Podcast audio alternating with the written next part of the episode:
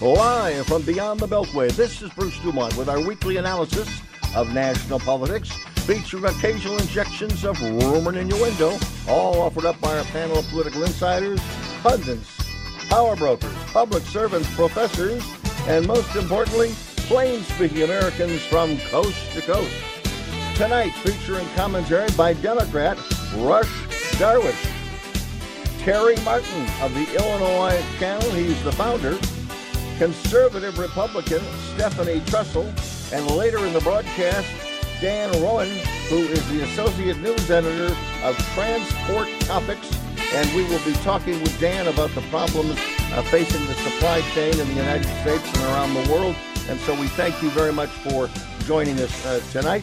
And uh, in studio with me is we have Stephanie Trussell and uh, Rush Darwish. So, uh, folks, nice to have you with us. And I want to begin uh, by asking uh, one of the things I want to do tonight is that there's been so much discussion about the infrastructure bill.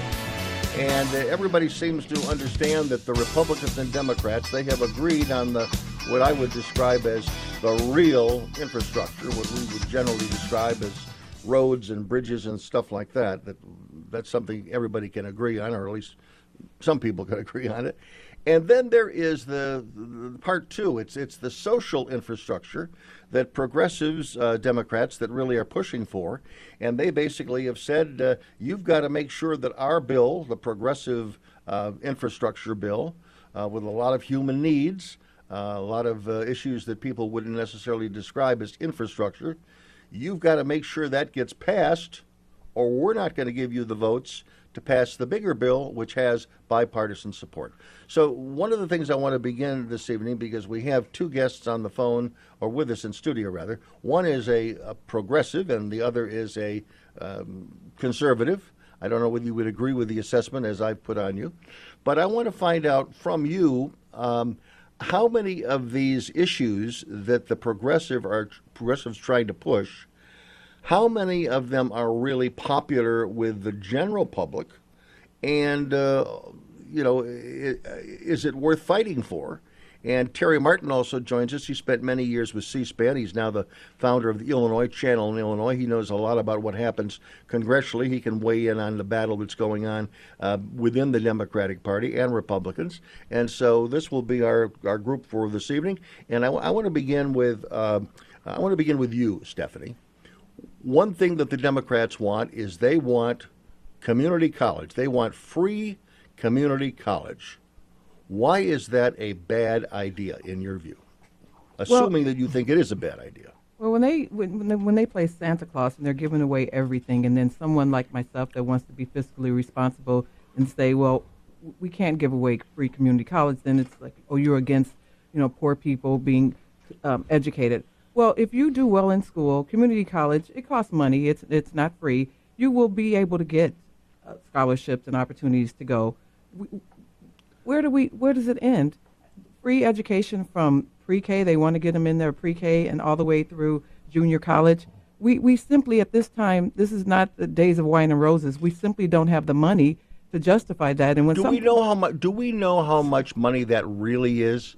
Does anybody really know that? No, that's and that's by design. Let's confuse everybody. And, and 3.5 million billion. I'm sorry, trillion. Oh, that's it's a number. That, trillion used to be something like that was so futuristic and we so crazy. We used it. We, right, and now, but when you talk to when you listen to real economists, they're saying it's more like five trillion, and we don't know. And it seems like this money is just okay. endless. And, okay. you know, I'm going to say, how are we going to pay for it? Rush, why do you think that community college uh, and free community college is a good idea? Well, the answer is yes, we need it. Uh, I have to go by experience. Uh, my wife, Aziza, works for City College of Chicago, and she tells me unbelievable stories of people who come into different programs that the junior college has to offer, um, and they don't have the funds, and there are different grants and scholarships available to them. They're now able to take various classes various certification courses. They go from being in jobs that pay $10, $11 an hour to uh-huh. being certified and now getting paid 25 to $30 an hour. That, that person now is supporting their family. Uh, they don't have to rely, rely on government uh, aid or welfare, and now they have a real living wage. So, yes, the more people we could put in a junior college, the better this country will be. Okay. Terry Martin, you spent a lot of time watching them uh, make sausage in Washington, D.C.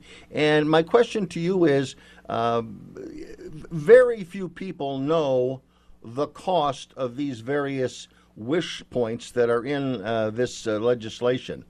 Uh, Stephanie thinks that's by design just to confuse everybody. Would you agree with her assessment that that's uh, one of the reasons why when media talks about these bills, they don't necessarily have a, a price tag associated with them, like like like free community college? Yeah, I think. Look, for a couple of reasons. One, Stephanie's right. I would agree with her. Number two, uh, it's been my experience that most of the people in uh, most newsrooms are not there to cover uh, dollars and cents. They they're not interested in the spending side. They're interested in abortion issues, gay rights issues, social justice issues. Uh, they've never. I have a master's degree in uh, journalism. I would say I'm financially literate, but it didn't come from any of the schooling I had in Uh-huh. in undergrad or graduate school.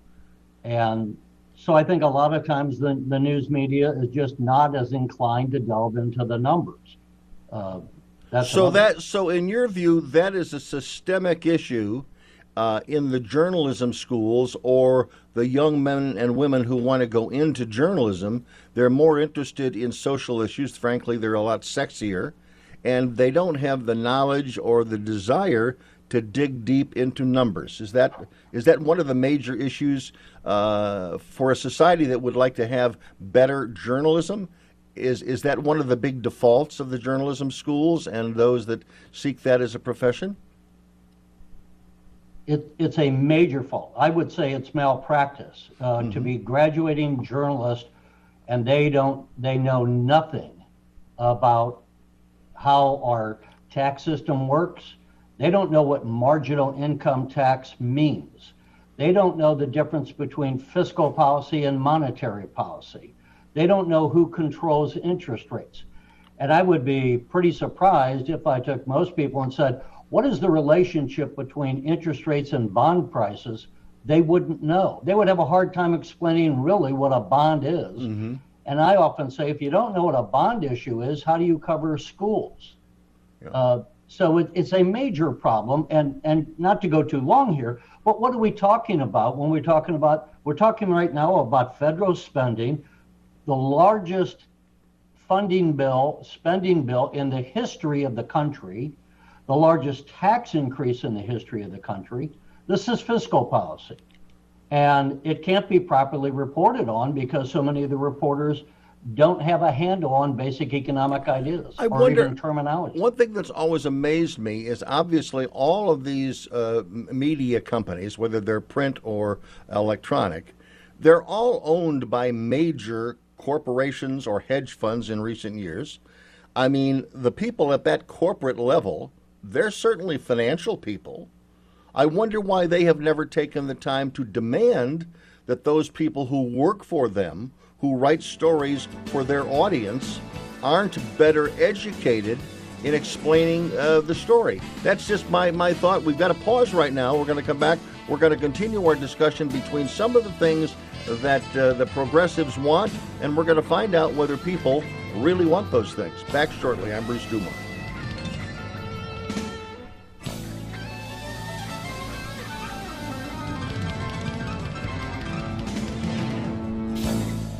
One forty-five over ninety-two. 180 over 111. 182 over 100. And I had a heart attack and a cardiac arrest, and then a stroke. Your blood pressure numbers could change your life. A lot of people don't understand, including myself. I didn't, now I do, uh, the impact of having a stroke. My memory is shot. When I woke up, I couldn't speak. Lowering your high blood pressure could save you from a heart attack or stroke. If you've stopped your treatment plan, restart it or talk to your doctor about creating one that works better for you. Start taking the right steps at manageyourbp.org. It's a new life, but I'm gonna make it better. I'm coming back. Ask your doctor, check your blood pressure. Brought to you by the American Heart Association, American Medical Association, and the Ad Council. It's a bully, but we aren't afraid of a fight. It's elusive, but our focus never fades. It's deadly, but we were born to defeat cancer. You may not have heard of us, but our work has helped millions impacted by cancer. We are the Leukemia and Lymphoma Society. We are leaders in advancing breakthroughs in immunotherapy, genomics, and personalized medicine. This research saves lives. After 65 years of fighting blood cancers, we've arrived at a game changing belief. The cures for cancer are in our blood. The drugs and treatments we've developed for blood cancers have helped people affected by many different types of cancers. We are the Leukemia and Lymphoma Society. Beating cancer is in our blood. Learn more at LLS.org. This is the story of a very special woman. In a matter of seconds, she turned herself into a great mathematician or an entrepreneur. Her knowledge was limitless and still is. She could also make monsters disappear, especially those that lurked in the shadows under the bed. Once, this woman put back together a teenage girl's broken heart, which had been shattered in a thousand pieces, just by giving her a bear hug. She masqueraded as a regular person at work, but as a superhero at home. Everyone knows her as Gabriella. I still call her mom. Your hero needs you now, and AARP is here to help. Find the care guides you need to help, complete with tips and resources at aarp.org/caregiving. A public service announcement brought to you by AARP and the Ad Council.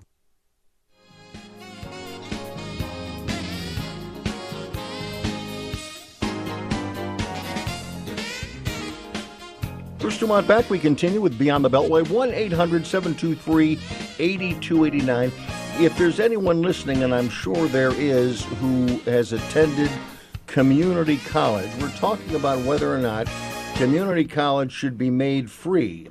And uh, that's one of the things that the Democrats or the progressives have in, in their social infrastructure bill. But one thing that was discussed that you don't hear much about anymore, I think they, they pushed it to the back burner, and that is they, they once upon a time during the campaign, uh, Joe Biden uh, followed uh, Bernie Sanders' lead and wanted to make uh, uh, college free. And uh, you're a progressive, but this is where you you pull back on your progressive reins on this one, um, Rush. Well, you, you talk to some progressives, Bruce, and they say, well, let's just eliminate all college debt. I, I, and you know what? There, there has to come a point where you have to draw that line. Some people really do struggle. Some people have hit really hard times.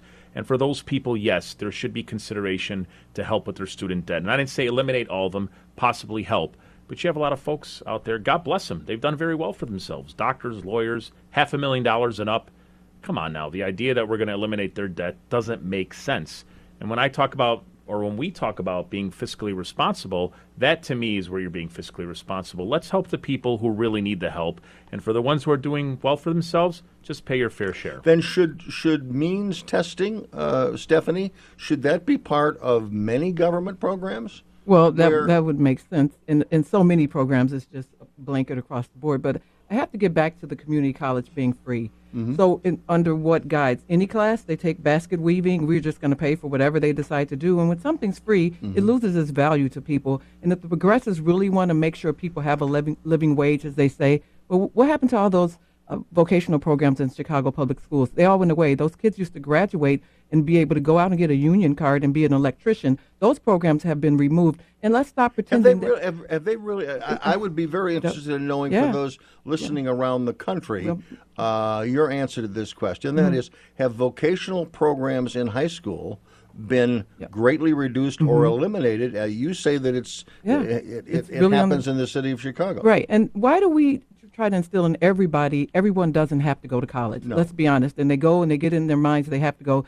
They incur this debt, and then they they they drop out, they fail, and then they have this student loan debt. And remember, student loans is just like credit card debt. That's something that you choose to do. Maybe you shouldn't go to Harvard if you can't afford the tuition. You, you start off at a junior college. That's mm-hmm. what I'm encouraging. My 16 year old, when he graduates in two years, he'll spend a couple years. We have a phenomenal junior college by us. And then once you do well, you can get a mm-hmm. scholarship and go on to someone else. somewhere else. But you don't have to uh, build up all this debt and expect the American people to pay for it. Well, the issue isn't the people who go to Harvard, the people who go to Harvard, the people who go to university, uh, Northwestern, so on and so forth, what we call the higher end schools, even if they decide to drop off, they come from uh, family that do Well- very well for themselves. So I don't think that's the issue. The issue is as a person who comes from a low income home, they want to have an education, and here's the problem. To, to us here, maybe we see $2,000 a year as something that's uh, very affordable. But guess what? I have to go back to my wife and, and city colleges of Chicago. Do you know how many people cannot, absolutely cannot afford even $500 a year? And they want to work, they want that opportunity. So let's give it to them. You'd be better off in the front end to take care of somebody, help them with their education, make sure they get a job, than on the back end, they can't afford school, they don't have a job that pays the bills, and now guess what? They're jobless. They have to file for unemployment. Look at the back end and how much money we have to spend there. From so a- that's being fiscally responsible. From a political standpoint, and this is something I heard uh, obviously during the debate over uh, free college, but I've also heard it as it relates to uh, paying for even community college, which is obviously considerably less money. But again, it could be an amount, monthly amount that maybe you just can't, you can't. It's a nut you can't crack, uh, and, and that is, what about? This is a large group of people here. All the people who have gone through college on their own, they've paid their debt. It may be a debt even to community college. Mm-hmm. They've paid it off, and they're saying, by golly, this generation's going to get it for free? Hell no. Exactly. you know, I Isn't have. that the principal reason why maybe this idea didn't go far enough? Because the number of people who may hate the idea or be jealous of it or resentful of it is a far greater number than the people who could be a recipient of it, Rush. Well, is that politically, uh, you count the noses there. Uh, I come from the train of thought, Bruce, that education will set this country free.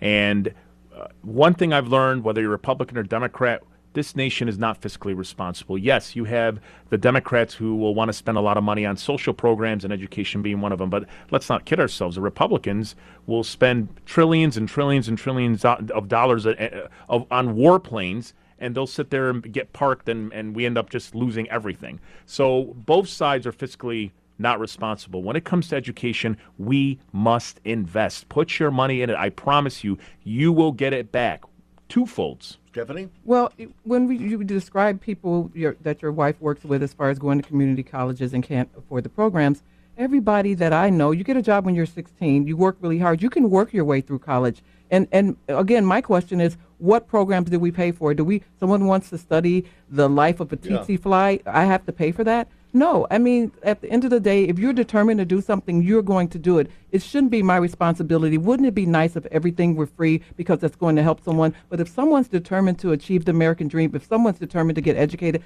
they will. And again, not everybody And should Stephanie, go to college. I, I agree mostly with you on that. But come on now, you got people that are in really bad situations Well- who have who have very tough upbringings, who Well- have who grow up in an environment Mhm. that is a really devastating situation where bullets are flying from every Right direction. here. But here's the thing: You're looking right at me. not. And I guess what I, I grew up in Stone Park, and that wasn't a great neighborhood either. Mm-mm. And guess what? I don't I don't call myself the guy that was always determined. I don't call myself, man, I just made the right choices. You want to know Exactly. something? I'm lucky. You're blessed. I, I am blessed and I mm-hmm. am lucky, but you know what? A lot of kids aren't lucky. A lot of kids grow up in such a poor environment. That train of thought that maybe I had and that you had, n- nobody could even get to that point. But, but let's stop pretending that there aren't so many social programs that are already in existence. If there's something you want to do, there's a program for a program for a program. I was born to a 17 year old mother on the west side of Chicago. Didn't make a whole lot of great decisions in the beginning. But what's so great about America is that we have American privilege. No matter what your situation is, it doesn't dictate how your life is going to be just because you were born to a 17 year old orphan. If you're determined to make it, you will make it because everything has been set in place for you to do that. Let's just go out there and It- do it's, it. it's easier to say that, but I got to tell you, if you live in an environment, even if you're, let's say, in kind of a rough neighborhood and you don't have crime, let's say, on your block, you might be able to get away with that. But if you have to wake up to gunshots, it is much harder to achieve that American dream that you and I are talking Well, about. you know right what you now. do? You move out of that neighborhood. Not everyone has the Well, money well, you and know the? I- resources. all so I that's know it. So, and that's the difference between you and me. It's like I'm not going to say, you know, tough crap. No, I'm not saying that either. I'm saying that my ancestors were escaped slaves. They went up to the north, not even knowing if there was really freedom. And you're telling me that someone can take their clo- their housing voucher and move to the suburbs? You, you know, they already No, have this can't program, move and, to the suburbs. I and mean, they can move somewhere where there's a where there's quality schools, where there are no gunshots. You, you're telling me they can't do it in America? What, I, what I'm, sorry, saying yes, is they can. if there, they there want is to. no doubt. We agree on this. Mhm. Opportunities are there. Yes. And we also agree that, yes, there comes a point in life, and I, you know, I coach my kids' basketball team. Mm-hmm. I, t- I say the same thing. I'm like, at the end of the day, it comes down it comes down to that pivotal moment where you do have a choice. Without question but there are still the outliers who really do want to do good. They want to have that job. They want to have the education. But but their environment, their situation, their family situation, it doesn't work out. And those are the people we need to help. You don't have to help everyone, but for those folks out there that need the help, that are genuine and really want to live that American dream, The help is there already. the, the help is there, but we still can help more. Stephanie, you mentioned that uh, your mother was 17 when you were born. Yeah, Uh, How was an many orphan. brothers and sisters did you? I'm the oldest. My You're mother old. had me at 17, 18 months later. She had my sister, and then 10 years later, she had my brother. Raised on the west side of Chicago, she dropped out of high school to have me. She worked really hard to make sure we had private school dance lessons in Michigan Avenue. We lived on the west side of Chicago, and just What never. did she do? She was. She taught herself how to be uh, an administrative assistant. She went on to type over 80 words a minute. Got a job as an administrative assistant for Western Electric, and just Uh-huh. worked really hard. And just when she saved money, we moved into a better neighborhood, and she just kept trying to do better. Her mother died when she was 13. My mother grew up hungry. She made sure we were never hungry. So, and so we were unplanned as far as our pregnancies, but our lives weren't unplanned. How how did you become a conservative oh. Republican? Oh, that's easy. I was born and raised in Chicago. When you're in this packaging, they slap you on the butt and they put a D on you because I'm a black person living in Chicago. I wasn't paying attention. I voted the Democrat Party because I was told they care about people like me. And then um, one day, my husband bought a, a car that didn't have an FM radio. I found WLS, and I started listening to these people that I thought was they were crazy. But then I realized their values aligned with my values, and I realized if the Democratic Party truly cared about people that look like me, the West Side wouldn't look like the West Side, the South Side wouldn't look like the South Side. And so it became very obvious to me that I had to be in control of what I wanted for my family. I wanted my kids to, to go to quality schools. I couldn't afford to send my kids to Catholic school like my mom. So I moved to the suburbs where the quality of school is great for everyone. So I became a conservative. And to tell you the truth, when I turned my life over to Christ, it was obvious that I needed to be a conservative, that I couldn't be a, Rep- a Democrat anymore. But Bruce, My I, I want to mention my- this really okay, quick. okay, and then I'm I- gonna follow up for you. Yeah, absolutely. I want to. by the way, I love listening to your mom's story. I think that's awesome. Well, you know. Your mom toughed it out, Yeah. and that's the story of the American dream. Many that's the story moms of did. Yeah, a lot of moms did. But what about those moms that didn't? What about what about that mom that just had a kid or had multiple kids, Mhm. and they just got into some trouble, Yeah. made those bad choices, and now look at those kids what they have to grow up into. No, I, I'm just saying. So now But you that's know the it. government that, can't that- raise children, But though, but I right? understand. That, Right. But you know what? We have to help. I mean, here you have this three-year-old, the five-year-old, uh, and they grow up in this environment where they don't have mom who's working hard that's able to take them to dance lessons or basketball, whatever the sport that or activity that they play. What about them? What- to what say about that them? well, the, the- the idea and a lot of times what the Republican values are, well, hey, you gotta you gotta go out there, roll your sleeves up, and make it. But it doesn't work that way because they're at such a disadvantage. Is there, is there, I want to come back because Mhm. uh, you make a very strong, progressive, uh, sympathetic Or humanitarian or point, but- humanitarian point. But my question is this when is enough enough, or what's the magic number? At what point can't we do that? Because we literally don't have enough people or money to work and pay taxes. I want to talk about that when we come back. I'm Bruce Dumont. Thanks for joining us tonight on Beyond the Beltway. No word in the English language is less convincing than probably. Are you sure we should get matching tattoos on our first date? Sure. Um, we'll probably stay together. Probably? It's been 23 minutes since I ate.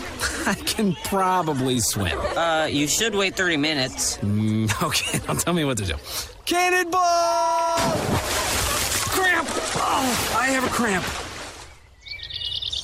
I can probably hit the green from here. Probably. Can I get a mulligan? Ready to go? Hey, are you sure you're okay to drive? Yeah, I'm pretty sober. Yeah, I'm probably okay. Probably okay isn't okay, especially when it comes to drinking and driving. If you're drinking, call a cab, a car, or a friend. Buzz driving is drunk driving. A message brought to you by NHTSA and the Ad Council. One in three adults has prediabetes. One in three. That means it could be you, your football buddy, your football buddy, or you, your best man, your worst man, you, your dog walker, your cat jogger. While one in three adults has prediabetes, with early diagnosis, prediabetes can be reversed. Take the risk test at doihaveprediabetes.org. That's doihaveprediabetes.org. Wait, did they just say one in three adults has prediabetes? That's 33.33333% of adults. That means it could be me, my boss, or my boss's boss, or me, my favorite sister, or my other sister. That's seven members of my 21 person romantic book club. Wait, the one in three could be me, my karaoke partner Carol, or ugh, my karaoke enemy Jeff. I'm gonna take the risk test at doihaveprediabetes.org. Brought to you by the Ad Council and its pre-diabetes awareness partners.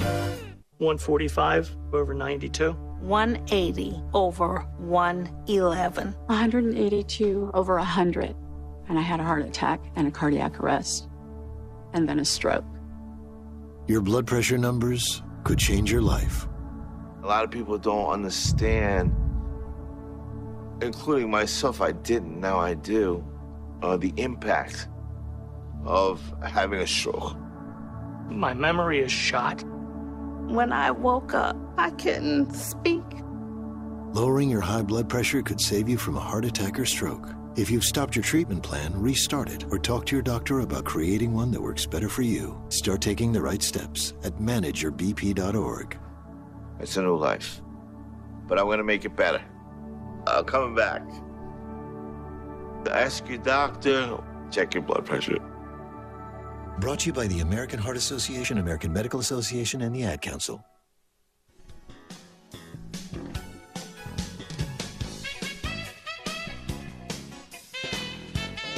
Bruce Dumont back with segment number three of Beyond the Beltway this evening. Thank you very much, and also a moment to say thank you to Jeanne Ives, who sat in for me last week when I was away, and she did a wonderful job. And again, uh, she's been a guest on this program a number of times, and uh, she sat in the host seat last week and did a very nice job. So, Jeanne, I know you may be listening. Thank you. Uh, very much appreciate it.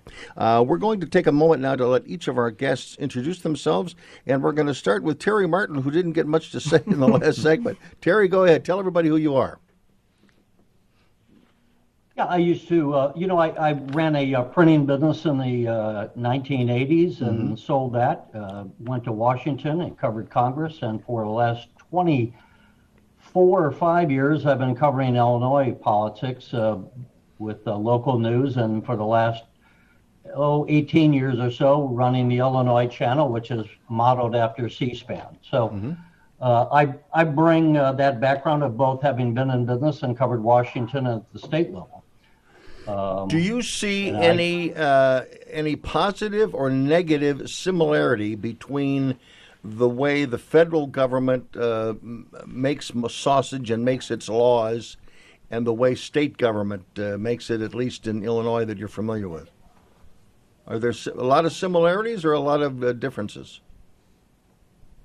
Well, there's there's some key differences, uh, and of course, with the federal government, the key difference is, is that they can create money out of thin air, uh, as we see with the Federal Reserve uh, doing it, and the uh, you know the Treasury being able to control uh, some of the fiscal policy for the entire nation, whereas obviously that doesn't happen at the state level.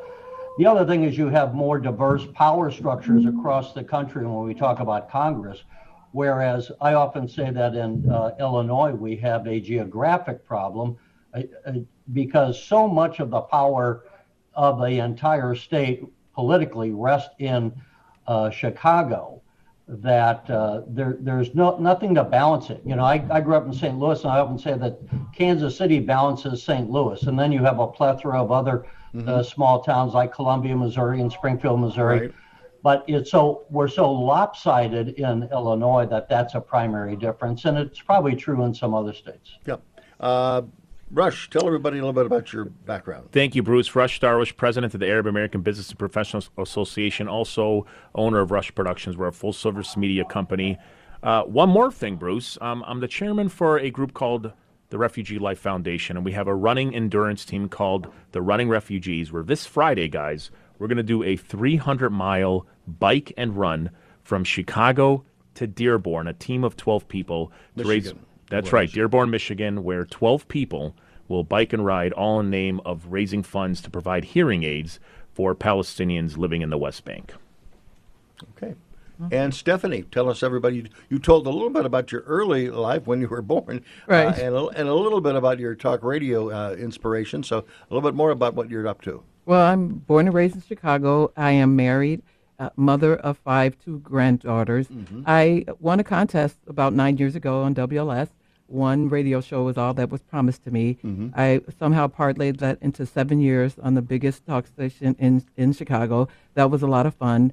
I work for Jeanne Ives, and now I'm a, I'm a grandma driving around the western suburbs. Uh, still, I have a 16 year old, so I'm still a mom too, encouraging him to go to junior college so he won't have a lot of debt. But that's just what I'm up to lately. One of the other issues, uh, we're going to take a call in just a moment from Ben, but uh, one of the other issues that's uh, that, that's in this social package the Democrats are pushing is uh, expanding uh, early childhood education and uh, and extended leave. Uh, is that a good idea? If if, if you're working and uh, your company provides maternity leave, uh, the progressives want to expand that. Is that a good idea or a bad idea if you're a young mother, as you once were, and your mother was a young mother? Well, you know, on the surface, it sounds like a very good idea. But I keep thinking about the small to medium sized business owners. Six weeks was normally the, what everyone got. Now it's up to 13 weeks. And it's great for a big corporation. But thinking from a person, I've ran a couple businesses, my husband and I, luckily we were small enough where we didn't fall under some of these regulations. How would you pay for that? Uh, and one thing about maternity leave, but now it's paternity leave. And pre K, it's just a, a couple more extra years of the Democrat Party indoctrinating your children. Why should we pay for that? Uh, There are programs at Park Districts. You can send your kids for a couple hours. You pay 90 bucks for the semester. It gives them a chance to get used to being away from mommy and daddy. But to have this government run uh, pre K uh, programs, no, it's unnecessarily because they're already indoctrinating kids way too young. And so we don't need them to get them two years earlier. Rush. Education will set us free. I, I've said it once, I'll say it again. And if there's an opportunity and if there is a path to have early childhood education, if there's better child care, especially for the mom, uh, you know, I actually, me and my wife Aziza, we split our time to raise our. We have a s- we have a 15 year old. Mhm. Now I will say we had a 15 year old, we had a six year old, but uh, the price that my wife had to pay was much greater than me. I own and operate my own business. Uh, she eventually had to leave her work in order to, you know, raise my son Amir, and that's that's tough. So if there were better uh, better benefits out there, uh, I wish she wasn't in that position where she had to leave her work. Terry, back to you for uh, what's happening in Washington uh, right now. Uh, you have uh, the progressives in the House. Uh, you have a couple of uh, U.S. senators that are standing uh, uh, by, uh, waiting to get their way, uh, with the, vast majority of Democrats uh, disagreeing with them. I'm talking about uh, Senators uh, Sinema and Manchin. Uh, who do you think blinks? And, and who who's winning that war of hearts and minds at the moment? Because uh, uh, Sinema and Manchin are getting uh, a lot of publicity on their stands. Uh, can they survive the ongoing pressure? Well, my gut feel is that uh, and uh, Manchin are winning, and and the Republicans are winning. In that, uh, I I think there has been so much calamity, for lack of a better word, within the Biden administration in such a small amount of time, so that things like Afghanistan, which really are not connected to this bill, but they do have an impact in the mindset of the people. And we also haven't mentioned all this massive illegal immigration coming in. So when we look at, you know, just the way the administration is projecting itself, I think it, it's projecting a very bad image. And I think that strengthens the political hand of the opposition to the uh, administration. I want to come back to you, Rush, because I asked this question before the break when you were talking about ways in which government can help those who are downtrodden or, or having a tough time in life. When when does the government, when does this country, uh, when is enough enough? When do we say that you know if we let in 150,000 people from Central America now, there's going to be another 150,000 in a year, and then 150,000 or 300,000 three years down the road. Uh, how big are we as a country? How big is the heart of our country? And most importantly, how much is the American taxpayer willing to pay? Because obviously, a lot of people who don't like to pay, they're they're being tarnished as as heartless, uh, as fascists. I mean, you name it. Uh, but you know, they have they have lives to live. They have bills to pay as well, and there has to be some limit on what the American taxpayer is asked for because there's a lot more people out there that would like to come to this country than currently living in this country that are paying the bills. Well, uh, you draw the line, and this is really the simple answer whether it's immigration, health care, social services, for the people where the need versus the want. And when we talk about education, health care, even immigration, you know, when, when somebody is coming from a war torn country with their mom, with the mom and three kids, uh, and they're in really bad shape, you know, we shouldn't turn away kids and tell them to go back. I mean, uh, we have to be, you know, humanitarians I here. wanna- That that's that that I- is that. I want, I want Stephanie to jump in right away because you're painting a picture, and the Democrats and the media they Yeah. paint brilliant pictures of people who really have problems. I don't think anybody denies that those problems exist. The question is, what do you do? Do do you end up having to say yes to everyone that wants a handout? Stephanie. Well, unlike Kamala Harris, I have been to McAllen, Texas. I have sat in the living room of Mexican Americans that have lived on the border for four or five generations and explaining to me what it's like now that the border's open, coming across, knocking on their doors.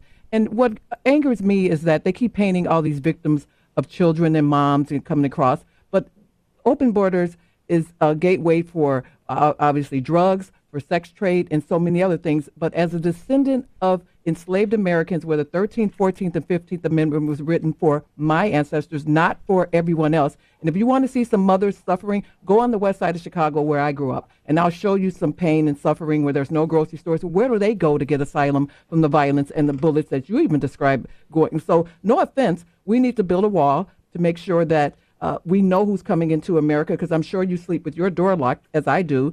I don't leave my door unlocked just hoping that maybe someone, a refugee that might need to come in, can come in. No, it's responsible to make sure we know who's coming into But, our the, but the refugees aren't coming to your house. Well, well, you the, know the what? mom, the mom with the, the three kids that I'm talking about, And let her Bruce- apply for Bruce- asylum. Let her apply for asylum and like everyone all else, I'm doing the saying legal is, channels. All I'm saying is that we need to create a path and a system uh, that We have is them. it is transparent Mhm. and that it is able to distinguish the people who should come to this country. Well, describe what should happen to them. Describe what should happen to them. Let's say a, a mother and she has four children, okay? And she is now in the system. She's her, she has set her feet on U.S. soil.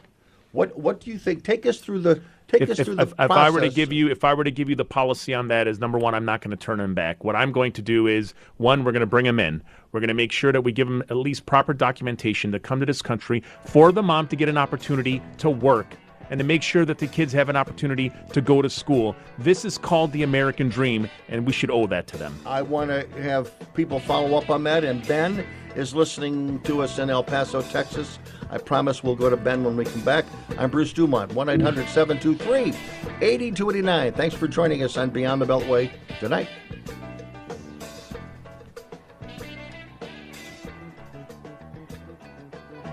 Is that a faucet running? That's not a faucet. That's a river rushing through the forest. Forest rivers provide over 100 million people with clean water to drink. What? I can't hear you because of the vacuum. That's not a vacuum. That's the trees in the forest cleaning up the air we breathe. I didn't know the trees were so amazing. Yep, and the forest gives us shade, trees to climb. That's awesome. Let's go explore some more. Visit the forest today and enjoy all it does just for you. To learn more about the forest and find one near you, go to discovertheforest.org. Brought to you by the U.S. Forest Service and the Ad Council.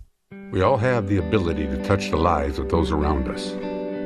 To someone going through a difficult time, a text, A call or a visit can mean so much.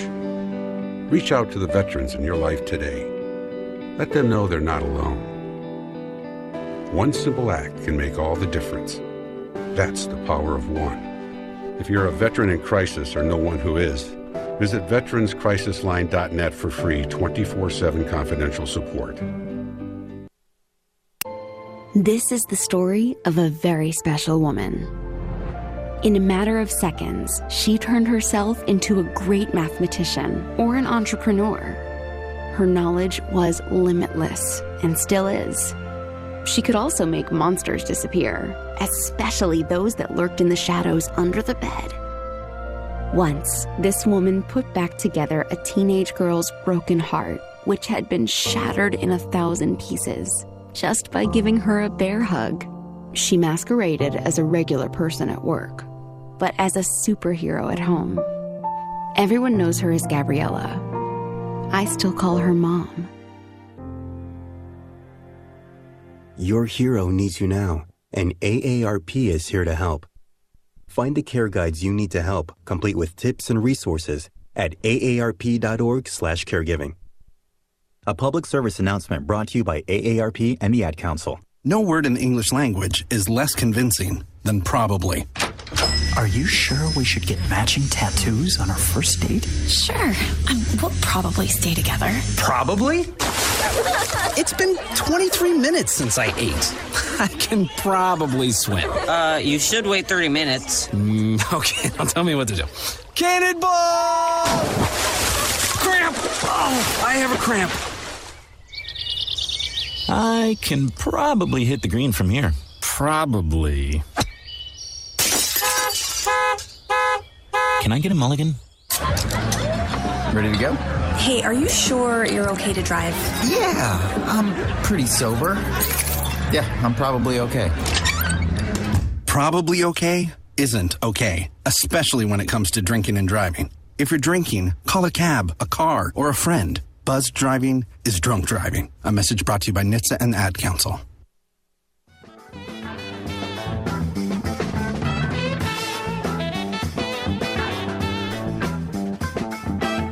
Bruce Dumont back. Thanks very much for joining us. Let's go to Edwin, or Ben, I'm sorry. Ben is listening to us in El Paso, Texas. Go ahead, Ben. Hello, Bruce. Um, okay, education will set us free. How about giving those disadvantaged children a real chance at a better life by taking them out of our failing public school system? How about a, a choice of schools? School choice. Okay, let's let's again that that isn't part of the discussion, but I I think it's part of the discussion between progressives and conservatives. Though, Definitely. so where do you come down on that uh, point? Well, the, the idea of trying to send our kids where they actually have a choice would once again it would end up being very very expensive. It's so we have this huge huge public school system. Let's make it work. You know, I'm, I'm going to say something that may surprise you. You may think it's a little bit wild, but you know, we've got Walgreens and McDonald's. I know they're corporations, so on and so forth. But no matter where they're at, you have a standard of how that building looks like, uh, the the structure of the building, the policy of the building, and this is where the government has failed. There should never be one school that's better than the other school. There should never Amen. be there should never be uh, a teacher in Naperville makes let's they make seventy thousand a year, while somebody in the city makes forty thousand a year. Huge economic gap. We have to make our public system work, but it starts with equality. But the idea that you know, I'll be honest with you, Does it uh, take my- power away from the local school councils and uh, it, local it- it- it will. You know, when I get my property tax uh, every, and I, I look up, it's sixty percent of it. It's going to the schools. It's going to the public school system. Mm-hmm. Now, I have another son. I, I should let you know that does go to a private school, and it Mm-hmm. frustrating sometimes that I pay this huge, you know, property tax bill. Where I'm like, wait a second, shouldn't I get some sort of a voucher? My my kid's not going, but I also understand I have another son that goes to a public school, and we have to find a way to make the public schools work because I know that to give people vouchers, our, our country and our, our education do system's the already a mess. unions do the unions have too much power, and have they created some of the problems that you have articulated? Well, the inequities. I- I'm going to switch and say this when it comes to the unions that we need the unions. Oh. And I, I'm going to say this as well. We should have union opportunities or training at, at a young age of seventh, eighth grade. Training courses should begin. So when somebody actually graduates from high school, now they actually are trained and ready to go in case they don't want to go to school. They actually have the skill set to get a job in the trades field. So there so should, I, uh, there should, be, merit, more. merit testing of teachers. There should be more opportunities out there, more alternative merit, options. How about merit testing to separate a good teacher from a bad teacher? Would you support that? Absolutely. And I don't know. And by the way, guys, not everything when we have a conversation, I don't base off everything. Well, what's a Democrat or Republican No. point? Well, Bottom line is, I do. we do have some. We do. We shouldn't, and that's our problem right there. Okay. The Well, problem I- I- is, Why do you do that? Tag, tag me in. I have to talk about school choice. When you're regulated to the failing school in your zip code, that's not fair. And progressives love to do this. They want to compare Naperville to Chicago schools. Let's compare Whitney Young, which is and, and Walter Payton and these other phenomenal schools. We have a model Schools for that in in, Chicago, CPS right. that are in Chicago, opposed to some of the failing schools that one in four black children attend a failing school in Chicago. And so why shouldn't they have a choice to be able to go to Whitney Young? They have to go to these schools. If you spend any time on the Chicago Public School website like I do, and, and look at the graduation rates for some of these schools, it is embarrassing. They're failing are those these children. schools reality? Are those schools failing because teachers are failing, or because parents are failing? Well, it's a combination, unfortunately. And let me tell you, Chicago public school teachers make more money than any other school district in the nation. So look that up. So we compare, and again, Naperville and what they make. We pay a lot more taxes uh, to a certain degree out in the suburbs.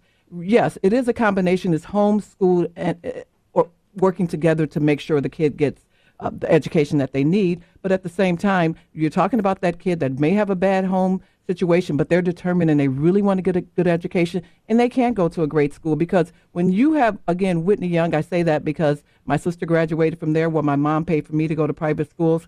She she was able to get a phenomenal education, but but again, not everybody's lucky enough to get into Whitney Young. Uh, Terry Martin, a question to you: Who, in your view, is winning the battle uh, in the for the hearts and minds in the in the court of public opinion over whether or not more Americans want more services provided or more free stuff, as Republicans have described it, and how many are out there saying, "Heck no, we don't want to give anything more."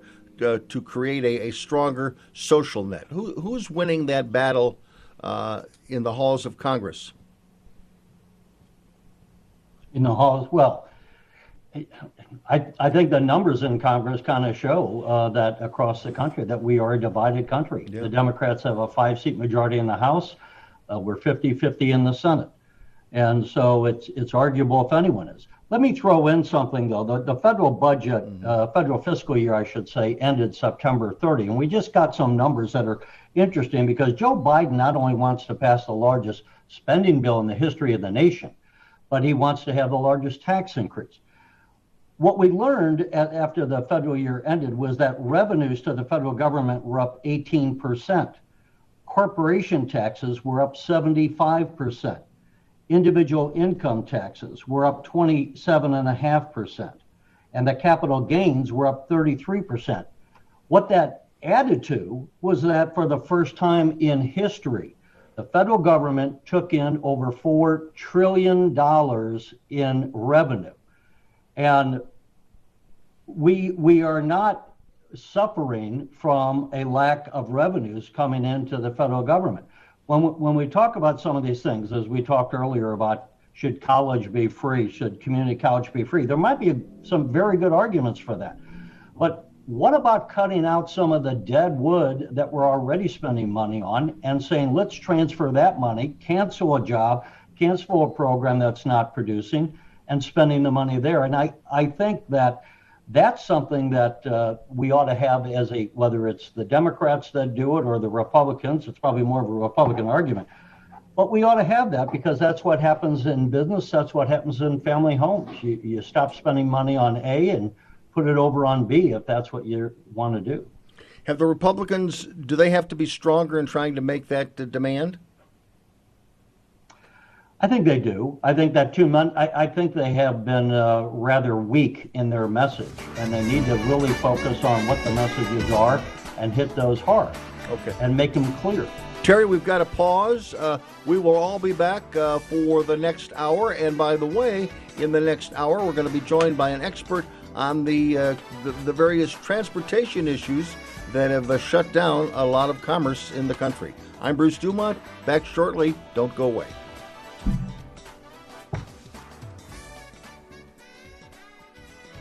One in three adults has prediabetes. One in three. That means it could be you, your football buddy, your football buddy, or you, your best man, your worst man, you, your dog walker, your cat jogger. While one in three adults has prediabetes, with early diagnosis, prediabetes can be reversed. Take the risk test at doihaveprediabetes.org. That's doihaveprediabetes.org.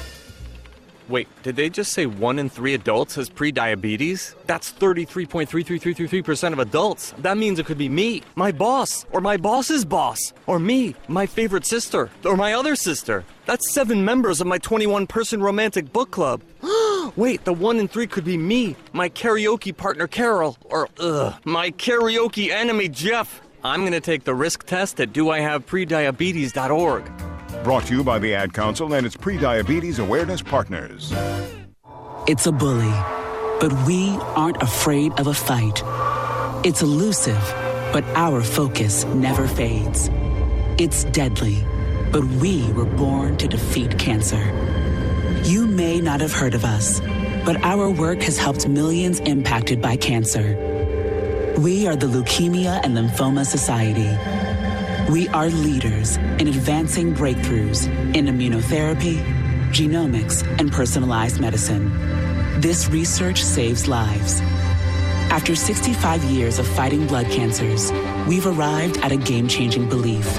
The cures for cancer are in our blood. The drugs and treatments we've developed for blood cancers have helped people affected by many different types of cancers. We are the Leukemia and Lymphoma Society. Beating cancer is in our blood. Learn more at LLS.org. This is the story of a very special woman. In a matter of seconds, she turned herself into a great mathematician or an entrepreneur. Her knowledge was limitless and still is. She could also make monsters disappear, especially those that lurked in the shadows under the bed. Once, this woman put back together a teenage girl's broken heart, which had been shattered in a thousand pieces, just by giving her a bear hug. She masqueraded as a regular person at work, but as a superhero at home. Everyone knows her as Gabriella. I still call her mom. Your hero needs you now, and AARP is here to help. Find the care guides you need to help, complete with tips and resources at aarp.org/caregiving. A public service announcement brought to you by AARP and the Ad Council.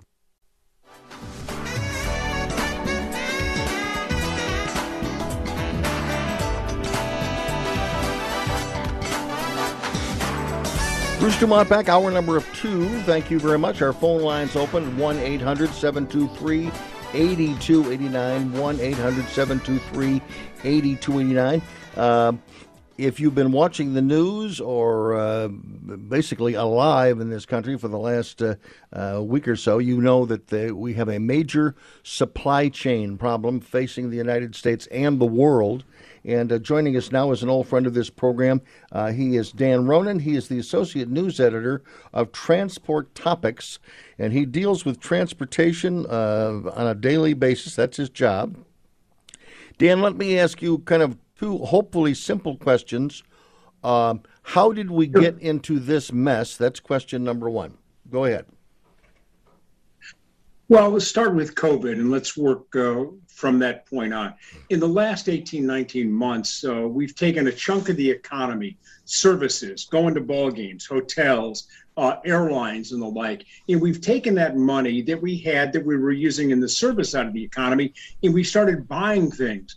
Uh, we've seen the percent of retail sales continue going upwards for the last month over month over month. And then you take and put the e commerce segment of the economy. We were already using Amazon and Walmart.com beforehand, but because no one was going out to brick and mortar stores, Bruce, we ended up shifting about 8% of our economy that was in the online sector and we've moved it into the e-commerce sector. That means we need more delivery drivers. That's the first situation. Second thing is, it's just now been in the last couple of months that the Department of Motor Vehicles and uh, the places where we get our driver's license and everything have started gearing up again. Well, we have a truck driver truck driver shortage in this country to the tune, depending on the number, anywhere between 60 to 80,000 drivers. Last year, the Department of Transportation instituted another thing called the Drug and Alcohol Clearinghouse. So if you're a driver and you change jobs, when you go to the new job, you have to take a urinalysis.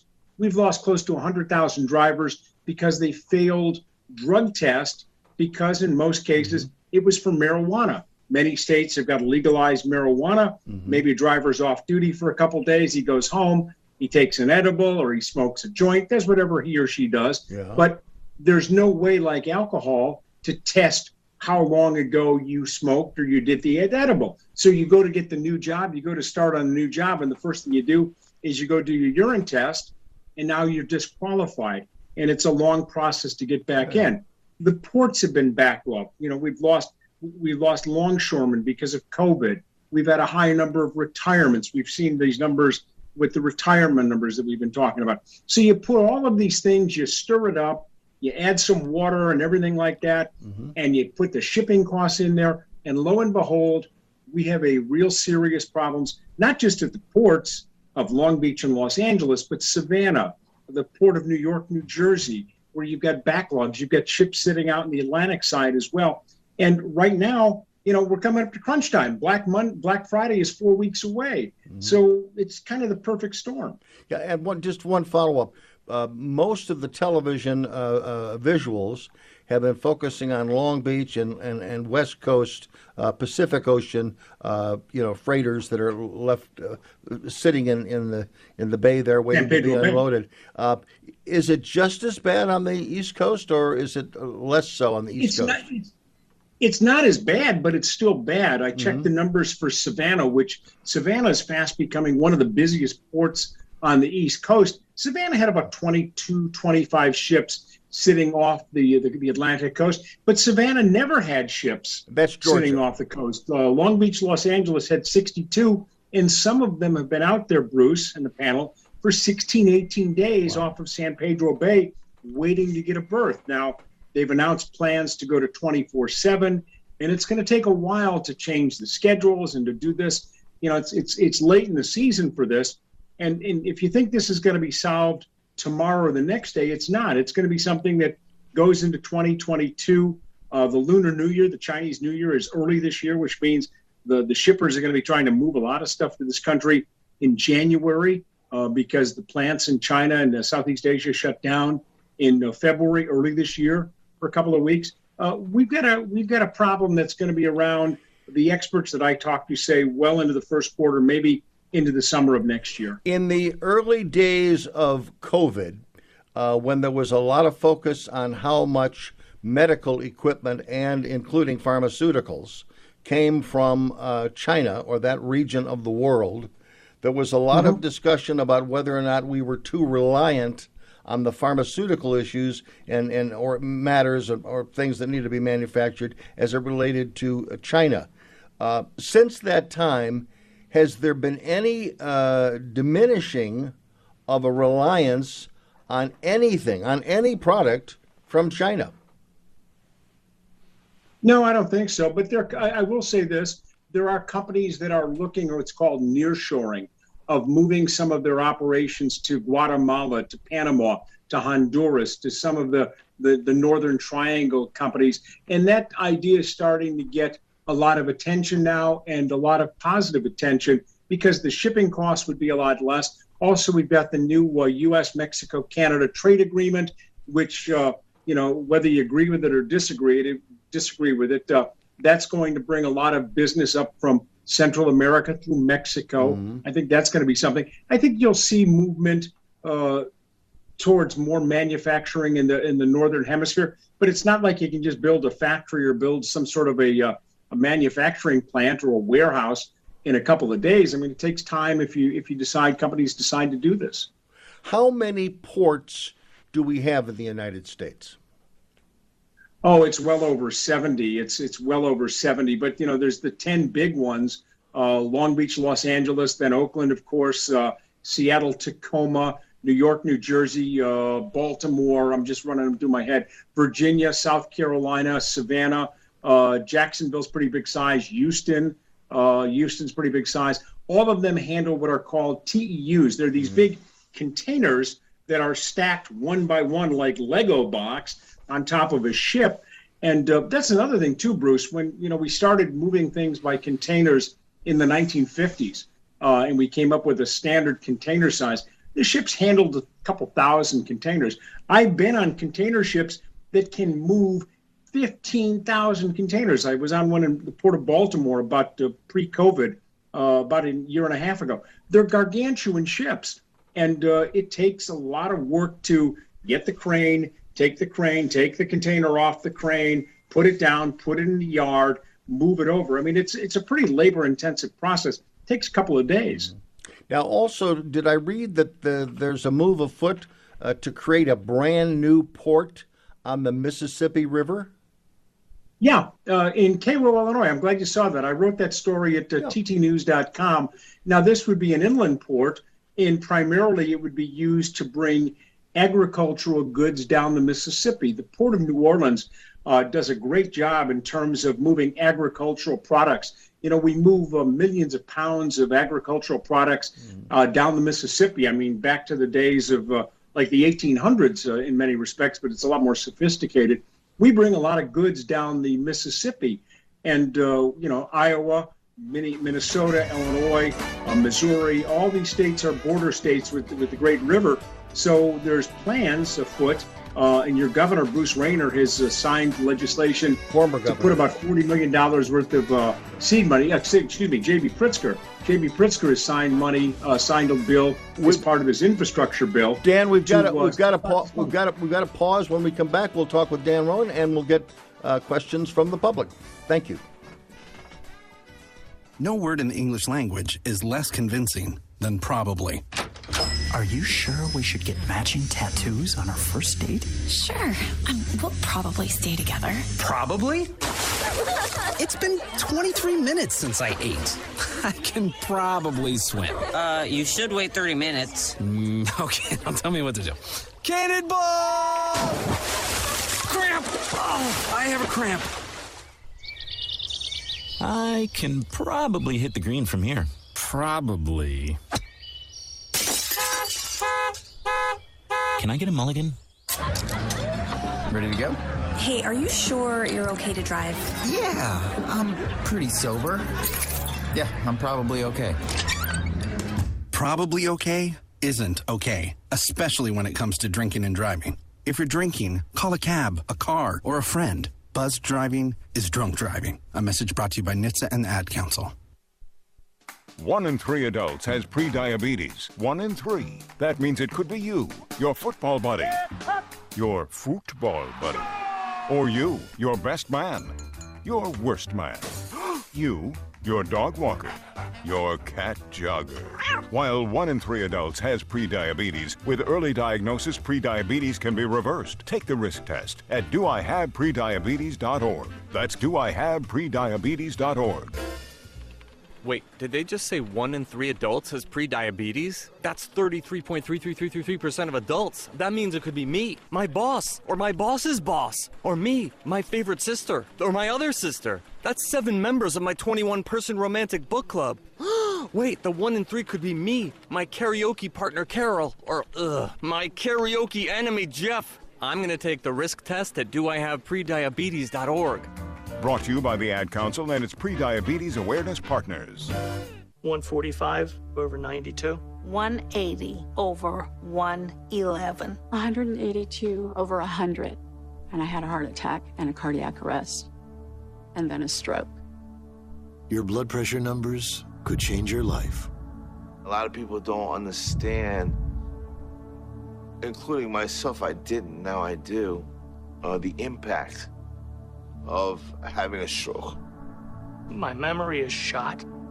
When I woke up, I couldn't speak.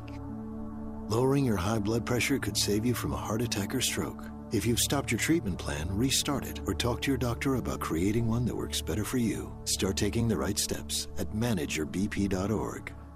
It's a new life. But I'm going to make it better. I'm coming back. Ask your doctor, check your blood pressure. Brought to you by the American Heart Association, American Medical Association, and the Ad Council.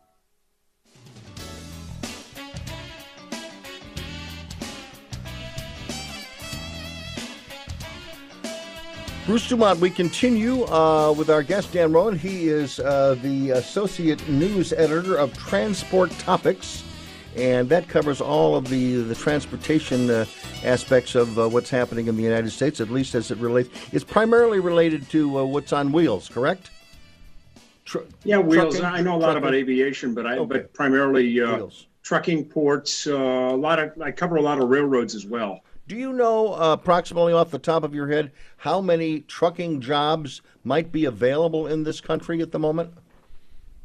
Well, we're short at least sixty thousand, and Wow. you know it's an older it's an older industry, Bruce. I mean, a lot of people get into it as their second job in their thirties or 40s Uh-huh. Uh, we're short at least sixty thousand. But what's funny though is that uh, the the industry's changing. You know, we have this image of uh, truck driving being you know the long lonely driver driving on the interstate at uh, Sure. you know five o'clock in the morning. It's becoming much more regional with the uh, development of uh, hub and spoke, a lot like what the airlines, Southwest uh, Airlines, a lot of the airlines are using. Uh, it's becoming much more hub and spoke with the distribution centers. So you go out for the day and you do your local drop off and you come right back in. But sixty thousand is at least is at least the number that we, we use in the industry. One quick uh, quick question, and then my guests in studio want to uh, get at you as well. And that is, you were talking about uh, the issue of that a lot of drivers lose their job uh, early on because that they may have marijuana in their system when they go to get uh, uh, their test when they when they start. And again, you're the first person that I've heard discuss that, uh, at least you know in a, in a national talk show format. Uh, backing up. I'm wondering. There's a lot of people who are in prison now. They are looking for a break when they get out. Now, hopefully, if they're getting out of Yeah. prison, hopefully, hopefully they don't have marijuana in their system. Hopefully, we don't know that, but maybe. My question to you is: Is there any reason why uh, the federal prison, the, the Federal Bureau of Prison, or maybe even state prisons, would have courses in on a commercial driver's license, so that it would help deal with an issue? They would already know from the get-go they're going to be tested constantly for drugs, and this yet becomes a second opportunity for them to become a productive and also well paid member of society. Does that make any sense at all? It does make a lot of sense, and I've talked with folks about this. And there are trucking companies that if you're in that you did time for a nonviolent offense and you're Uh-huh. not, you know, uh, you're not someone who's dangerous to the community after Yeah. you come out. That yeah, there are trucking companies that'll give you a chance and will put you into some sort of a, a training program to get you started. And uh, so long as you've paid your time and you you know you're you're you know if you got to go into probation and see the pro, pro parole officer once a month or whatever the conditions of your release are, there are companies that will hire you, and they're out there. And uh, I've talked with folks in the industry, and they've said, yeah, you know, so long as the guy or the, the lady's got a clean record and it's a nonviolent offense, uh, there are those companies that will take a chance on you and will will let you go. But you know, back to the point about the uh, the drug thing. Uh, the Drug and Alcohol Clearinghouse has done a great job in terms of getting unsafe drivers off the road. We want to make sure that there's not, you know, drivers who are, you know, with substance abuse problems. Part of this also has to do with CBD oil. You know, a lot of people use CBD oil, and uh, there's no way to tell how much THC is in some CBD oil. So a guy's got an ache or pain and rubs the CBD oil on it, and lo and behold, he goes and does a urinalysis, and it shows up hot, and then you got to go in the penalty box. Okay. Uh, we have guests in studio. Uh, Stephanie Trussell is here. She's got a question for you. Go ahead. I saw a report that the turnover rate for truck drivers is over 90%. Is that accurate? And, and what would, would attribute to such a high turnover rate? It's not so much the turnover rate it's just that the companies are so uh, are, are hiring you know you're paying your drivers uh, 72 cents a mile and the competition's paying their guys 78 cents a mile. So you leave and go from to the company that's paying the higher the higher thing. So th- that's where that comes from. And a lot of there's been I've done story after story after story lately where companies have you know raise their pay for their drivers. There's a great company in down in downstate Illinois, down in the Pekin area, that's now employee owned. The uh, the management of the company sold uh, 38, 40 percent of the company to its employees. So now they've got a share of, of the action. They own a, a chunk of the company. So companies are being, you know, in a position where driver pay stories are are routine, but the turnover rate has to do with the fact that I I'm paying one guy this, but I'll raise you a nickel here, but I'll raise you a dime here, and I'll raise you 12 cents here. That's where it's coming from. Rush Darwish has got a comment for you. Dan, first of all, great job at giving the information about the meltdown of our infrastructure. Yeah. I thought that was really amazing, and I learned a ton in, in a span of two minutes, which in a world of uh, infrastructure is very difficult to get that all in. But this is a political show, and I've got to ask.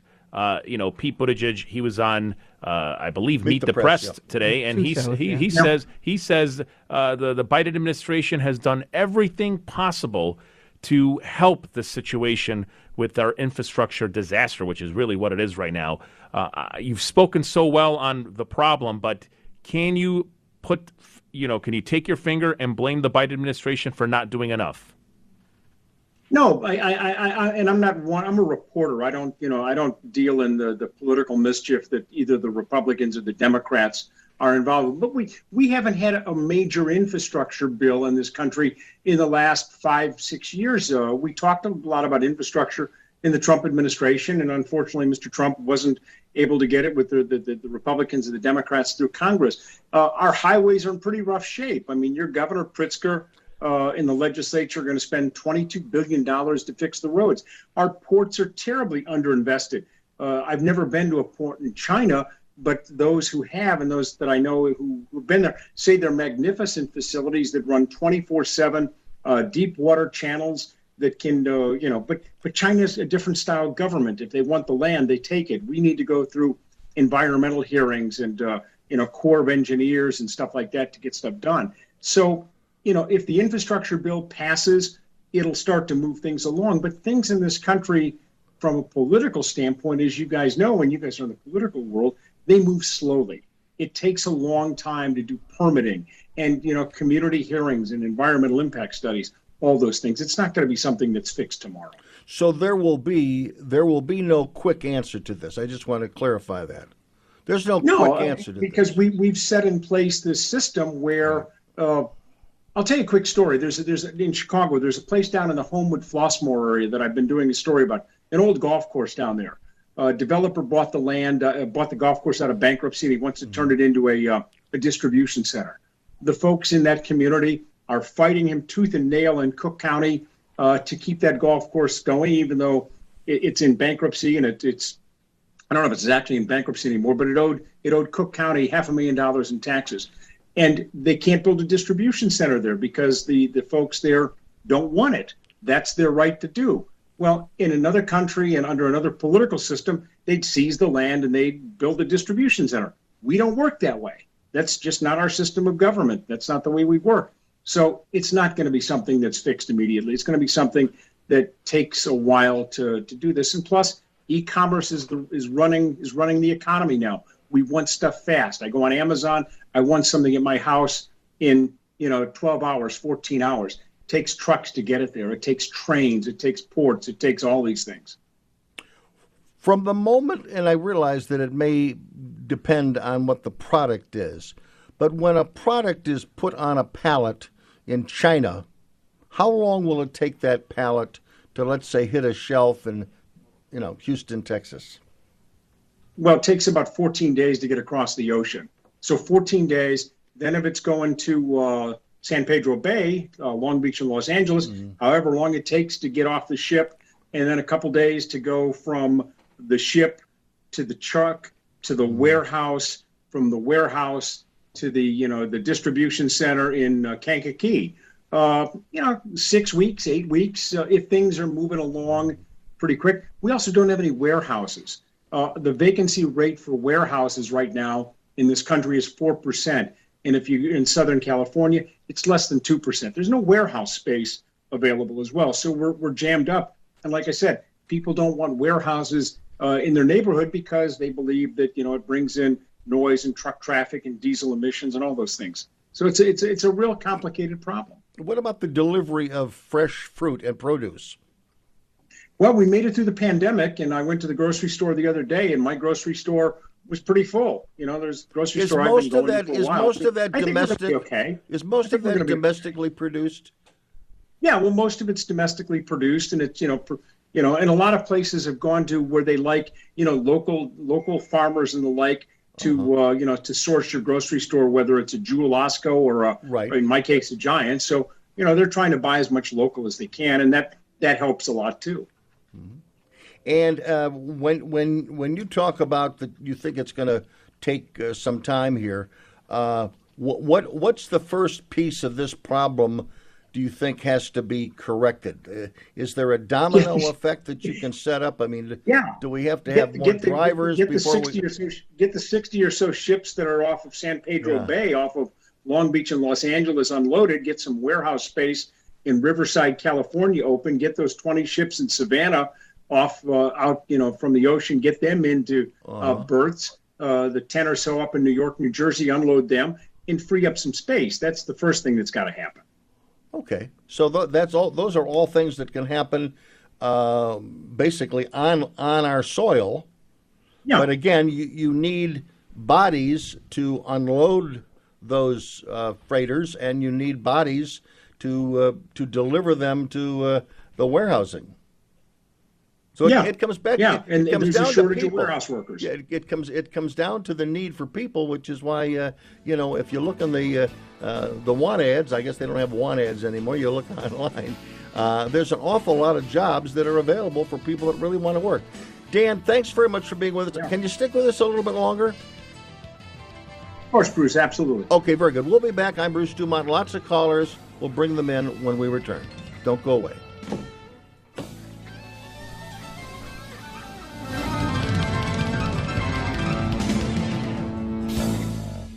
It's a bully, but we aren't afraid of a fight.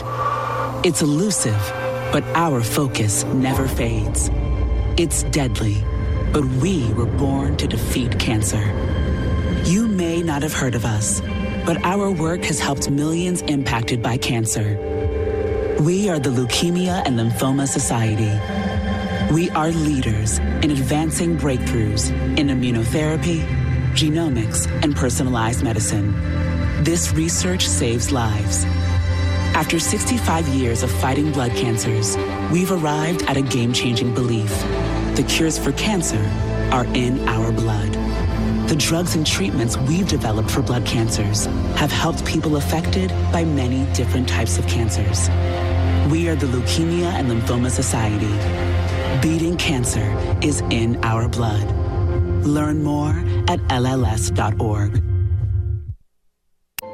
This is the story of a very special woman. In a matter of seconds, she turned herself into a great mathematician or an entrepreneur. Her knowledge was limitless and still is. She could also make monsters disappear, especially those that lurked in the shadows under the bed. Once, this woman put back together a teenage girl's broken heart, which had been shattered in a thousand pieces, just by giving her a bear hug. She masqueraded as a regular person at work, but as a superhero at home. Everyone knows her as Gabriella. I still call her mom. Your hero needs you now, and AARP is here to help. Find the care guides you need to help, complete with tips and resources at aarp.org/caregiving. A public service announcement brought to you by AARP and the Ad Council. No word in the English language is less convincing than probably. Are you sure we should get matching tattoos on our first date? Sure. Um, we'll probably stay together. Probably?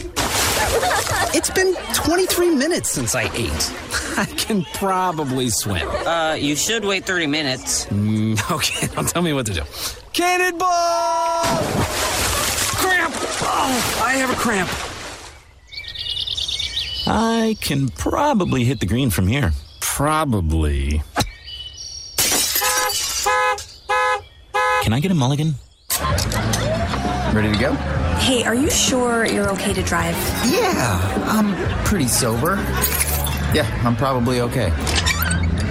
Probably okay isn't okay, especially when it comes to drinking and driving. If you're drinking, call a cab, a car, or a friend. Buzz driving is drunk driving. A message brought to you by NHTSA and the Ad Council.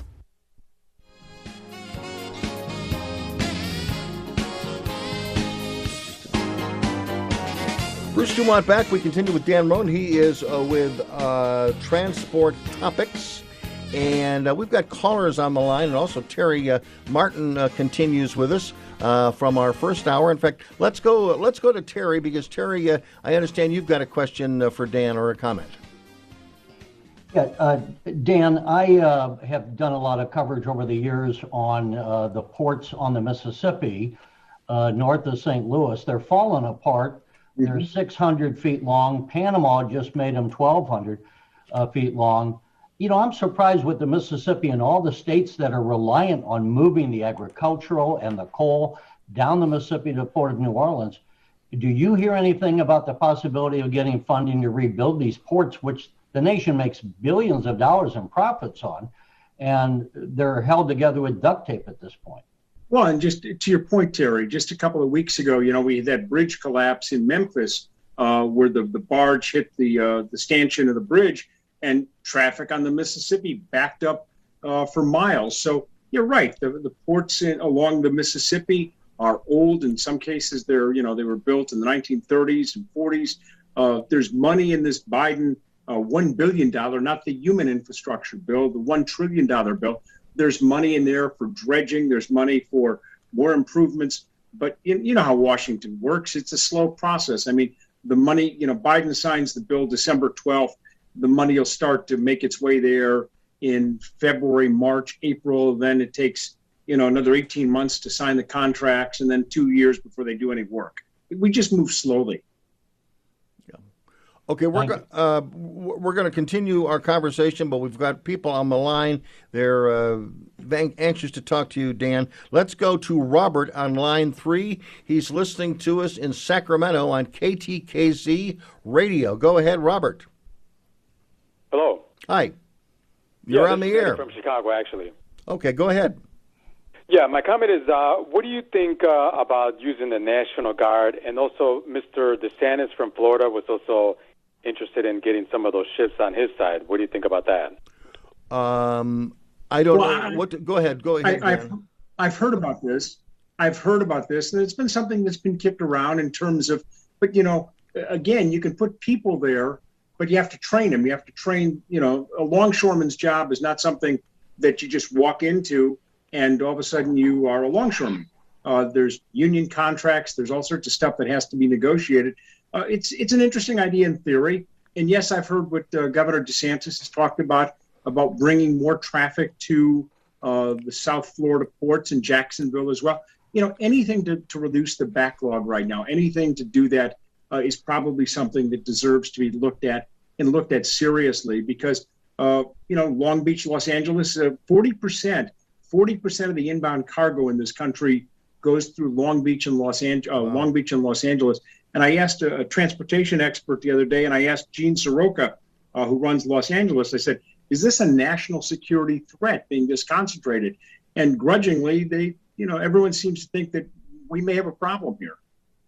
Uh, does uh, does that mean? Let me just follow through on that.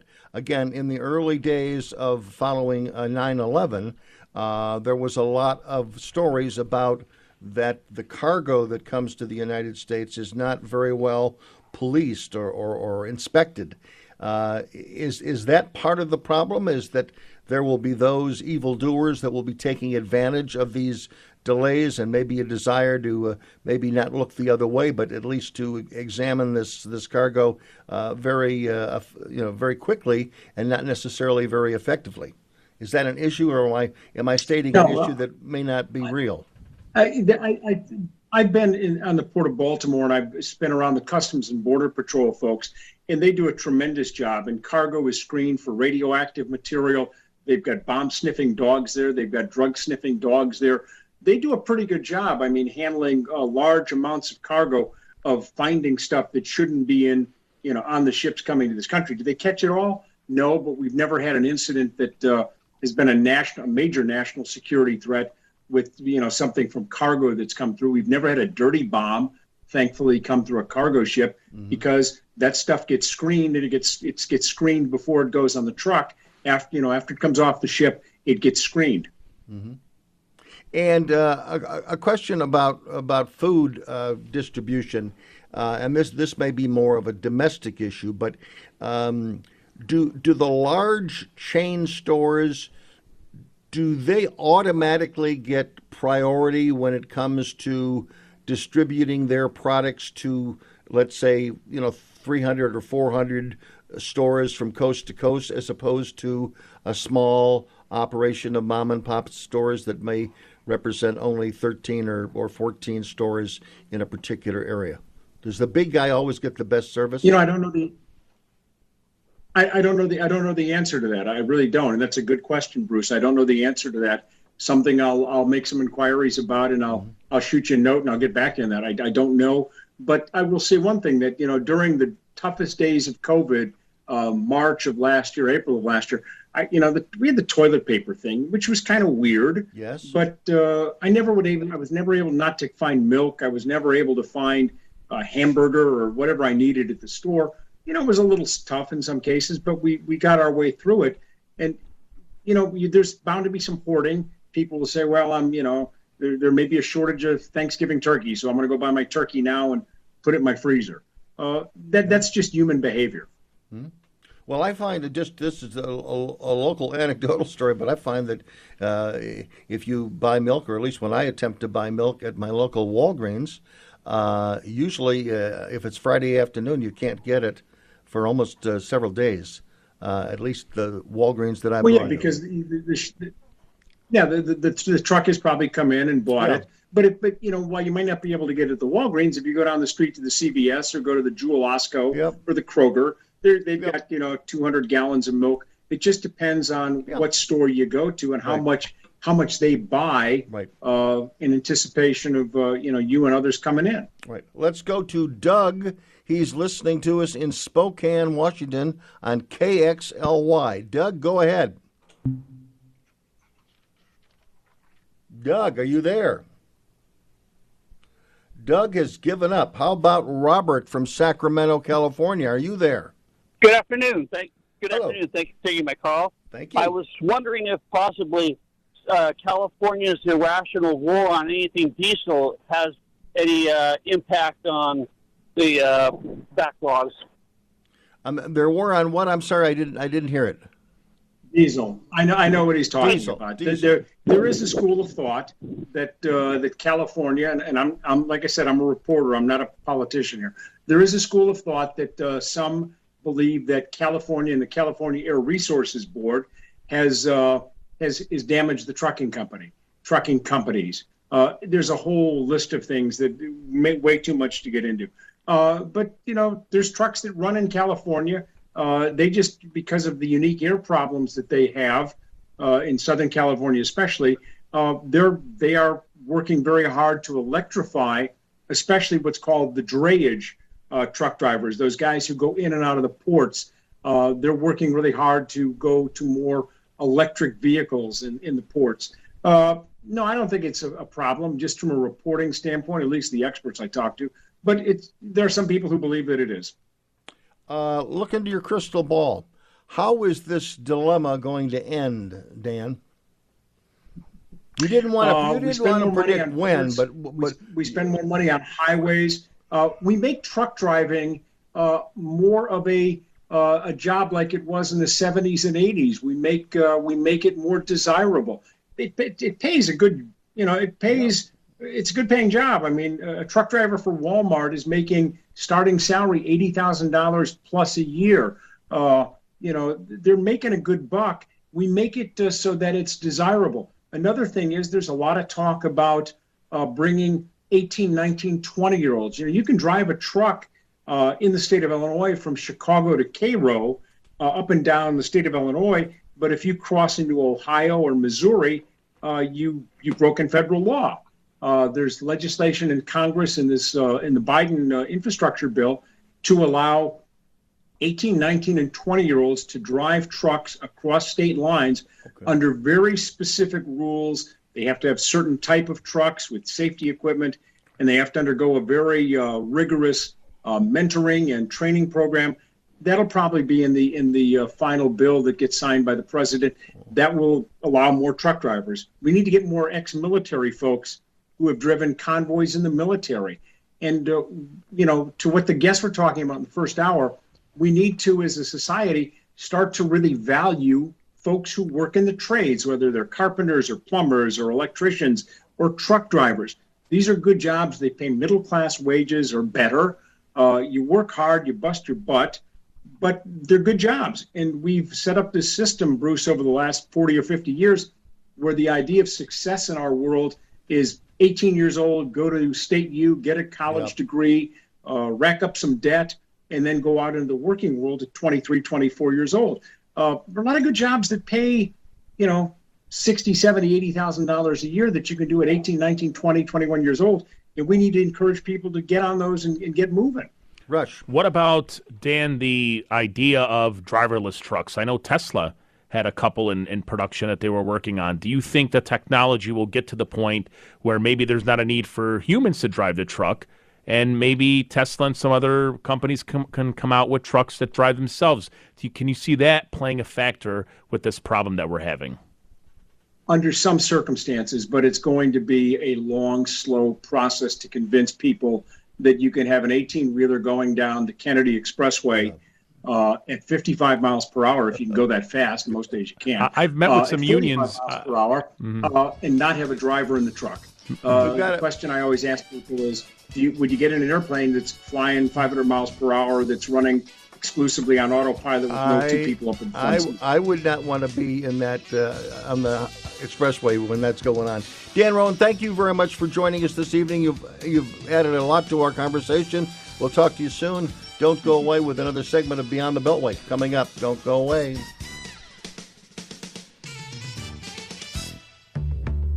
Today, millions of people all across America are building a life in recovery from addiction and mental illness, helping themselves and helping each other, with friends, family, and community lending their strength and support.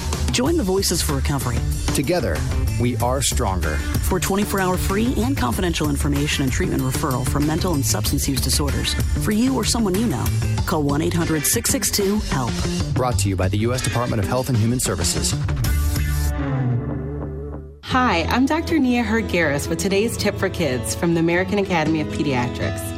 As parents, we want our children to grow up healthy and strong. That means helping teens take responsibility for their health as they become young adults. One way to do that is to make sure they have one on one time with their pediatrician. That helps them become comfortable talking about any health issue with their doctors and with you. So make sure to give your teen a voice. It's good for their health. For more on teen health, visit healthychildren.org.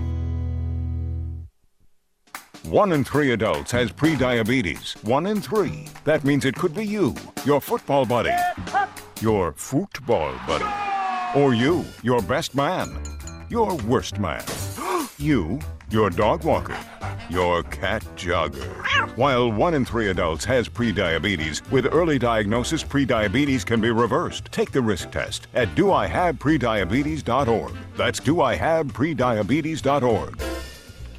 Wait, did they just say one in three adults has prediabetes? That's 33.33333% of adults. That means it could be me, my boss, or my boss's boss, or me, my favorite sister, or my other sister. That's seven members of my 21 person romantic book club.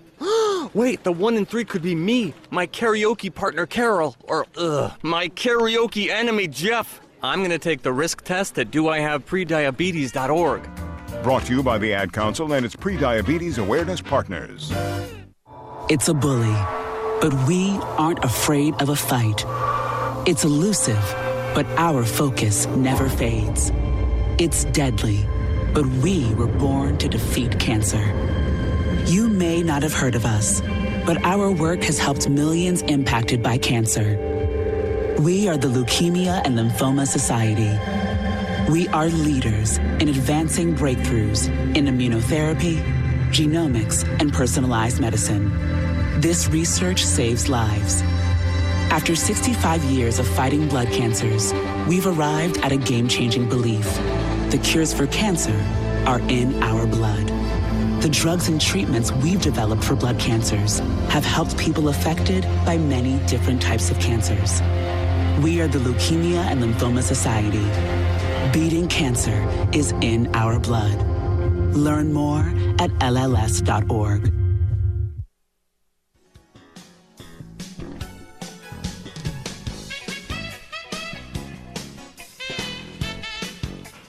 Bruce Dumont back. We continue, and uh, let's see. I think we've used all of our callers. 1 800 723 8029. we got uh, time for some more callers if you want to hop on the line.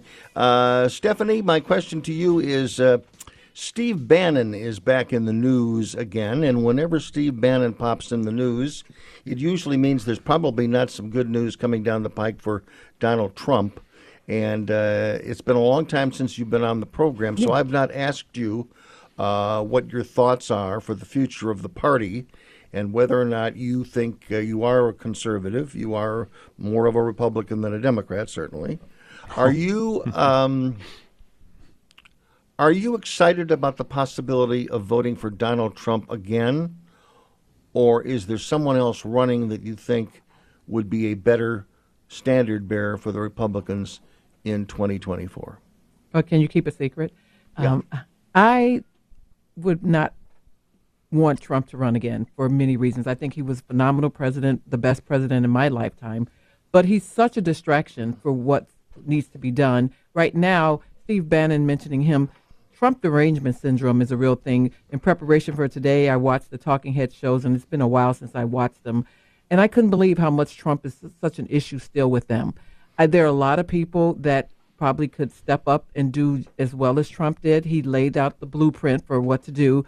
I uh, wouldn't it be great if he were Speaker of the House? No, that's a whole nother topic. But um, at this point, uh, this is ridiculous what they're doing with with Steve Bannon. January 6th is such an issue, and they've revved people up over this thing.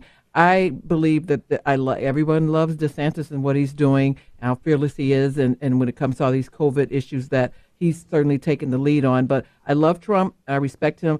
But I think at this point, I would like for him to be a kingmaker, for him to go out and, and do the rallies that he does, support certain candidates, endorse people, but not to be president again. Steve Bannon is Donald Trump. Donald Trump is Steve Bannon. Donald Trump would never, ever would have become president if it wasn't for Steve Bannon. Yes, I it was knew it was Bannon that showed him that ideology that was not what I call core conservative Christian ideology. It's hate. Hate speech sells. And there is that pocket of America that believes that black and brown are taking over. They're paranoid, they're insecure, and it was it was Donald Trump that came and gave that message that told those people, "Hey, don't worry, it's going to be okay. I'm going to fight for you." And it was Steve Bannon that gave him that platform. Why so did so many African Americans and More black people voted Fir- for him. fir- First of all, this is this is a terribly exaggerated number. Yes, if you, by and large, though, it's still what is it? Ninety three percent of African Americans voted for a Democrat.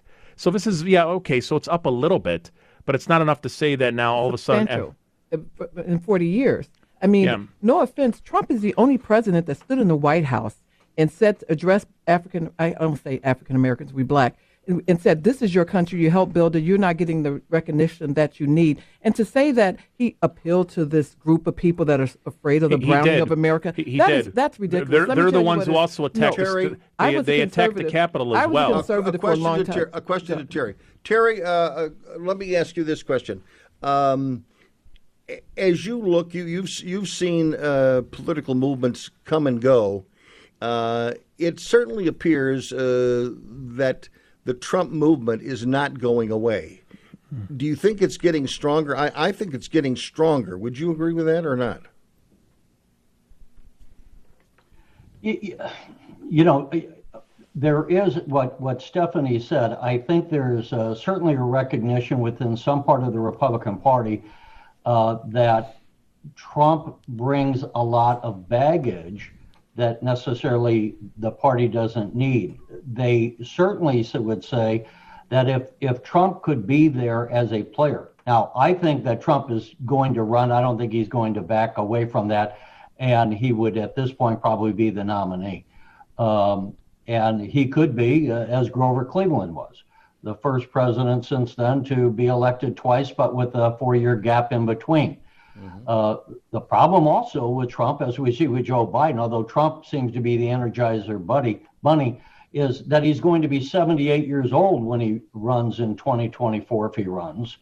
And to what extent does that put the kibosh on other people's, uh, you know, desires to move up? yeah. You know, Bruce, too, very briefly, coming up in 2022, and that could have an impact.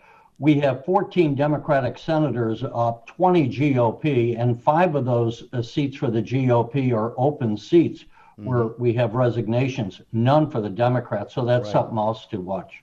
Yeah, and I think that's going to be that's going to be. I mean, I don't think I don't see Trump making any decision until uh, we get results from uh, from No, 2022. Do- Donald Trump should run again because he is the face of the Republican Party. Um, the whole Reagan Republican, they don't exist anymore. And when I see, So you want uh, him Yes, to we do. run. So do I you do I want him to run? The reality is he should run because he is Republican Party. He is the one who has the the value that says, and I know you're really not going to like this, but his rallies and his environment speaks larger than anything because it's he's a, it's a very pro white base oh my gosh! that want how, to see how many him be Trump president. rallies have you attended? I have attended them in Arizona, in Flor- in, in, I- in Illinois, in But I- Wisconsin. Let me I explain have this to eyes. you. First I of all, don't. Why would I want to all- be there for? I'm a Muslim. okay. I'm not welcome there. You are welcome. Uh, I'm oh no. I'm not. No, oh, I'm oh, not. Oh, yes, you are. let me explain Muslims to you. are not welcome. Oh, Let's okay. let- let's let me let let me Stephanie just let me reply to this. I was a, I've been a conservative for over 20 years. Trump joined us. We are not Trump followers. He didn't speak to a certain crowd. He decided to jump on our train and, and speak to what people were were very disappointed in both parties, Republicans and Democrats, giving us the same story.